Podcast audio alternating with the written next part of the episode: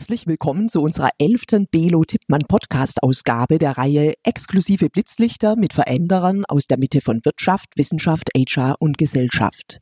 Heute habe ich mir eine Gesprächspartnerin eingeladen, die vor kurzem Vorstandsvorsitzende eines der bekanntesten und wichtigsten sozialen Vereine in Deutschland geworden ist. Mit ihr möchte ich über ihre ersten 100 Tage im neuen Amt sprechen. An dieser Stelle lüfte ich gleich mal den Vorhang. Der bedeutende Verein ist SOS Kinderdorf mit seinen mehreren tausend Mitarbeiterinnen und Mitarbeitern in Deutschland. Und zu Gast ist heute bei mir Dr. Sabina Schutter. Herzlich willkommen, liebe Frau Schutter. Ja, vielen Dank, Frau Schmid. Ich freue mich, dass ich da sein darf. Ich habe mal gehört, dass die Marke SOS Kinderdorf in Deutschland so bekannt ist wie Mercedes. Das ist schon ein Wort. Sicher eine große Auszeichnung und gleichzeitig auch eine enorme Verantwortung, die Sie da als Vorstandsvorsitzende tragen. Wie erleben Sie das? Ich habe neulich in einer Vorstellung gesagt, dass ich nicht als Vorstandsvorsitzende zur Welt gekommen bin. Und ich gehe diese Aufgabe deswegen mit Respekt und auch mit einem Stückchen Demut an. SOS Kinderdorf ist, wie Sie sagen, ein sehr, sehr wichtiger Verein, der, glaube ich, wahnsinnig viel beiträgt dazu, dass Kinder und Jugendliche in Deutschland und in der Welt eine bessere Zukunft haben. Und das ist eigentlich die große Verantwortung, die ich wahrnehme. Also das ist die Verantwortung für die Kinder und die Jugendlichen, die, die mich eigentlich am meisten bewegt. Sie sind ja seit März dabei und somit noch mitten in den ersten 100 Tagen. Zuvor waren Sie Professorin für Pädagogik der Kindheit an der TH Rosenheim. Jetzt ist das doch sicher eine ganz andere Welt, so die Hochschule und dann eine Organisation wie SOS Kinderdorf. War das nicht ein Kulturschock für Sie oder gibt es da auch Parallelitäten? Ja, es war zum Teil ein Kulturschock, vielleicht nicht ein Kulturschock, sondern einfach ein neues Lernen. Also ich, ich lerne jetzt einfach täglich neue Dinge dazu. Und ich glaube, das, das Wichtigste, was ich lerne, ist, dass ich weniger selber mache. Also das klingt vielleicht ein bisschen banal, aber an, an der Technischen Hochschule so eine Professur ist ein ziemlicher Einzelkämpferjob und da macht man eigentlich alles selber. Im Grunde von den Kopien bis hin zum Vortrag erarbeitet man sich alles selber. Und jetzt habe ich ein sehr, sehr starkes Team an meiner Seite und dieses Team möchte sich ja gerne einbringen. Also es ist ja gar nicht so, dass die froh sind, wenn ich nicht mit ihnen zusammenarbeite, sondern die möchten ja gerne mit mir zusammenarbeiten. Und da gab es schon, bevor ich angefangen habe, Terminanfragen, so dass jetzt eigentlich mein Terminkalender bis, bis Dezember schon pickepacke voll ist mit einfach mit, mit MitarbeiterInnen, mit Einrichtungen vor Ort, mit den Regionen, mit den, mit den Direct Reports. Und mit all denen kann ich jetzt eben zusammenarbeiten. Und das finde ich eigentlich den größten Wandel, der mir auch wahnsinnig Freude bereitet. Also da auch in, in einem Team Dinge zu entwickeln. Und das andere, was aber, glaube ich, sehr ähnlich ist und was mir auch sehr geholfen hat, ist, dass an der Hochschule sehr starke Mitbestimmungsstrukturen bestehen. Also das geht ja von den Studierenden bis hin zu den Dekanatssitzungen oder den Sitzungen mit dem Präsidium. Und das sind Sitzungen, wo man Menschen mitnehmen muss. Also man kann ja an der Hochschule sehr wenig top-down entscheiden. Und SOS Kinderdorf als sozialer Verein setzt auch sehr stark auf Mitbestimmung. Und da habe ich den Eindruck, da kann ich ganz gut anknüpfen an das, was, was hier gewünscht ist oder was, was ich mir auch von den Mitarbeiterinnen und Mitarbeitern wünsche. Und eine meiner ersten Amtshandlungen war, dass ich direkt mit den Kindern und Jugendlichen sprechen wollte. Also wir haben einen, einen Kinder- und Jugendrat, ein Beteiligungsgremium. Und ich habe die Mitarbeiterin gebeten, mit denen einen Termin zu vereinbaren und habe denen klipp und klar gesagt, ihr seid für mich so wichtig wie der Betriebsrat. Also ich treffe mich mit euch genauso regelmäßig wie mit dem Betriebsrat und ihr habt genau die gleichen Mitbestimmungsmöglichkeiten und könnt mir direkt sagen, was ihr wollt. Und das waren, glaube ich, so, so diese Mitbestimmungsmöglichkeiten. Das war etwas, was ich gut aus der Hochschule mitnehmen konnte und den Kindern und Jugendlichen so ähnlich wie, wie den Studierenden auch klar machen konnte, ich nehme euch ernst. Mhm, das glaube ich. Das ist, finde ich toll, dass Sie da so schnell dann so ein neues Gremium eingerichtet haben. Dann kommen wir auch gleich zu meiner nächsten Frage. Man steht ja ab Tag eins so plötzlich im Rampenlicht und dann geht's auch los. Wie haben Sie denn diesen Moment erlebt, als Sie sozusagen das erste Mal dann auf die Bühne getreten sind? Wie war das? Mhm. Ich war schon aufgeregt. Also es ist ja als Professorin steht man nicht so stark im Rampenlicht und klar, da gibt es auch mal Vorträge oder man hat eben diese Vorlesungen, aber da sind die Rollen sehr klar. Und meine Besetzung ist ja nicht ganz gewöhnlich. Und mit dieser Besetzungsentscheidung, denke ich, wurde auch verbunden, dass es einen gewissen Erneuerungswunsch gibt oder auch Veränderungsvorstellungen. Und diesen Veränderungsvorstellungen muss ich ja zum einen gerecht werden, zum anderen aber äh, möchte ich auch wertschätzen, was der Verein geleistet hat. Das, wenn man von außen kommt, sieht man ja viel stärker, was eigentlich alles gut läuft in so einem Verein. Die, die innen sitzen, die, glaube ich, sind entweder manchmal auch in Gewohnheiten drin oder, oder auch in, in, haben vielleicht teilweise ein nicht ganz so positives Bild von dem, was sie tun. Und wenn man von außen hinzukommt, kann man sagen, wow, was ihr alles geleistet habt, ja, was ihr, was ihr an Forschung leistet, was ihr an inhaltlicher Arbeit leistet, was ihr an Beteiligung schon erreicht habt. Das sind ja unheimliche Leistungen und, und, und ein starkes Engagement, was da dahinter steckt.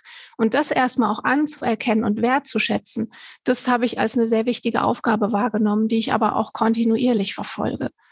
Und ich glaube oder mir ist es sehr leicht gefallen, dann eben über die Inhalte den Kontakt herzustellen und durch das ehrliche Interesse. Und dann ist diese, ja, ein bisschen diese Bühnenangst, ja, dieses Fracksausen vielleicht nicht mehr so groß, weil man dann einfach merkt, es, das sind Menschen, mit denen ich in den Austausch gehe.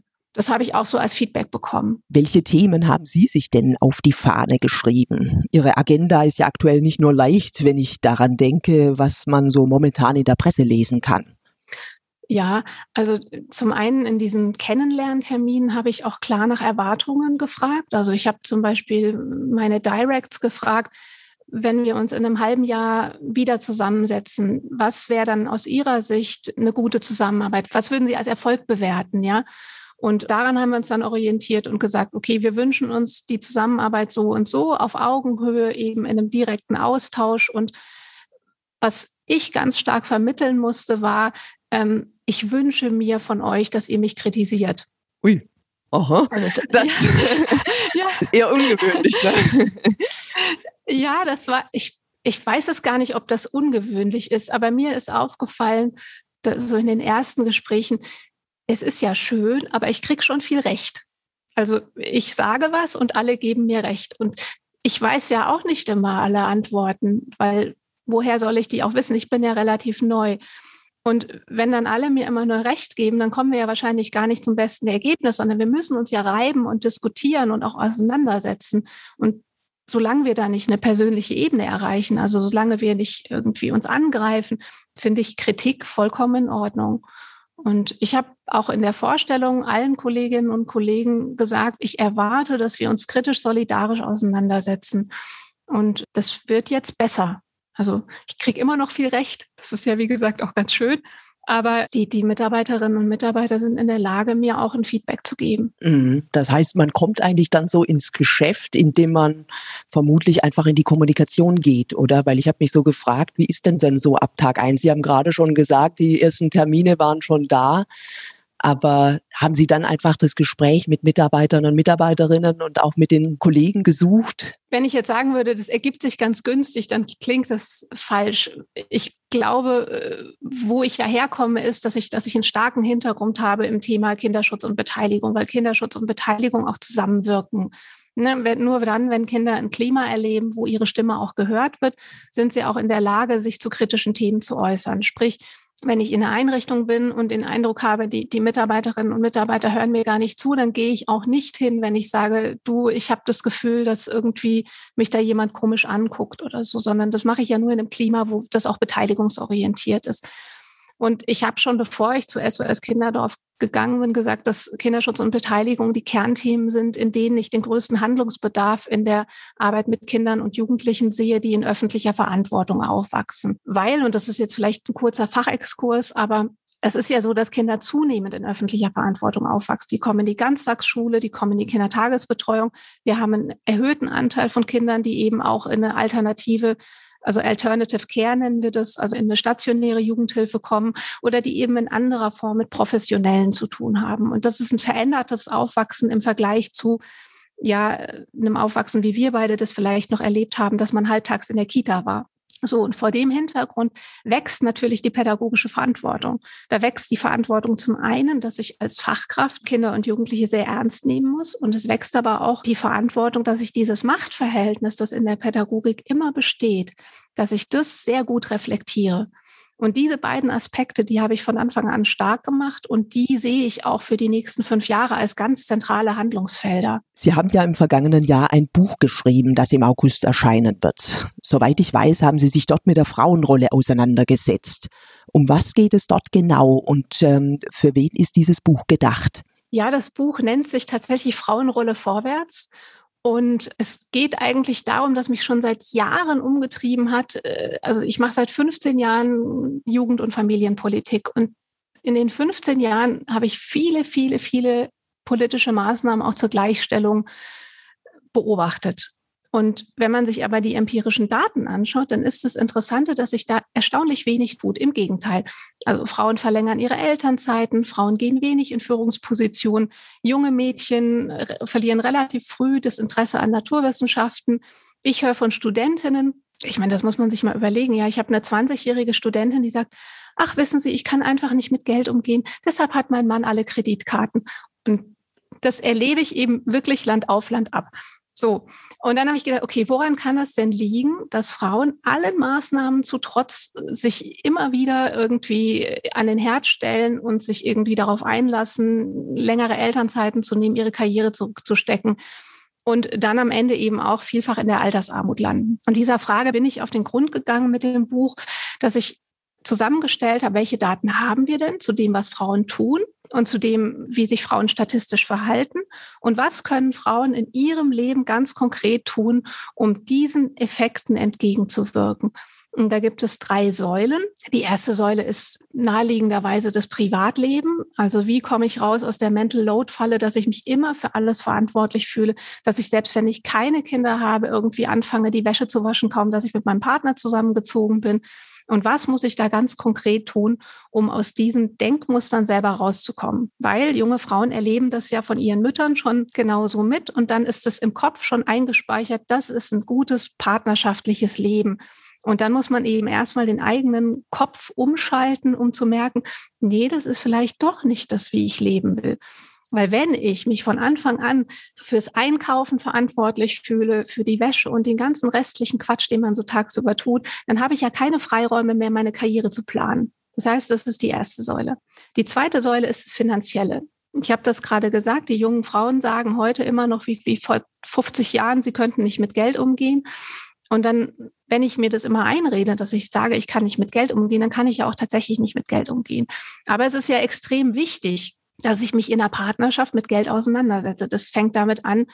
Klassisches Beispiel, was ich immer gerne verwende, ist, der Mann hat eine Eigentumswohnung, die Frau zieht zum Mann in die Eigentumswohnung, der Mann sagt, ach, zahl mir doch die Miete und kauf einfach ein bisschen vom Essen ein und dann ist das schon in Ordnung so. So, der Mann zahlt von der Miete und von dem eingesparten Essen die Eigentumswohnung ab und die Frau, deren finanzielle Ressourcen sind einfach verpufft. So. Das gibt's ganz, ganz, ganz häufig. Und wenn das Paar sich dann nach 10, 15 Jahren trennt, was ja durchaus vorkommen kann, dann hat der Mann eine abgezahlte Eigentumswohnung und die Frau hat nichts. So. Und mit solchen Kleinigkeiten fängt es eben an und es geht dann übers Unterhaltsrecht und ich schreibe in dem Buch dann auch darüber, wie man sich einen ETF-Fonds anlegt und also es ist wirklich relativ handfest, aber es orientiert sich eben immer an empirischen Daten. Und die dritte Säule ist die, ja, wo ich vielleicht auch ein bisschen was zu sagen kann. Also im Grunde die Frage, wie, wie organisiere ich meine Karriere? Wie setze ich mich durch als junge Frau auch in Settings, wo vielleicht mir nicht sofort das Wort erteilt wird, äh, wo Leute so tun, als würden sie mich nicht hören oder wie, wie frage ich nach mehr Gehalt? Wie mache ich mich sichtbar? Sie, Frau Schmid, kennen sich da ja eigentlich noch viel besser aus als ich. Mhm. Ja, aber das sind Dinge, die müssen ganz wichtige Themen. Ja, die müssen mhm. junge Frauen lernen. Und ich muss ehrlich gesagt sagen, ich bin da ein bisschen emotional, weil mich das so wahnsinnig aufregt, wenn ich so miterlebe, wie links und rechts von mir die begabten Wissenschaftlerinnen und die begabten, tollen, energiegeladenen Frauen wirklich so, die gehen in Elternzeit und dann sind die weg. Die kommen nicht wieder oder sie landen in irgendeinem Teilzeitjob. Und deshalb quasi dieser, das ist ein hochaktueller Ratgeber. Ja, genau. Das ist äh, letzten Endes ist es eine Mischung aus einem aus einem Wissenschafts-, also aus einem populärwissenschaftlichen Sachbuch und dann eben daraus abgeleiteten Handlungsempfehlungen. In jedem Fall wünsche ich Ihnen jetzt schon ganz viel Erfolg damit. Liebe Frau Schutter, die Zeit ist leider schon um. Ich fand es total interessant und auch sehr kurzweilig. Es ist schon beeindruckend und auch ermutigend, mit welcher Leidenschaft Sie sich für das Thema Kinder- und Jugendschutz einsetzen. Ich wünsche Ihnen dabei weiterhin ganz viel Erfolg und alles Gute. Herzlichen Dank fürs Gespräch. Danke Ihnen. Tschüss.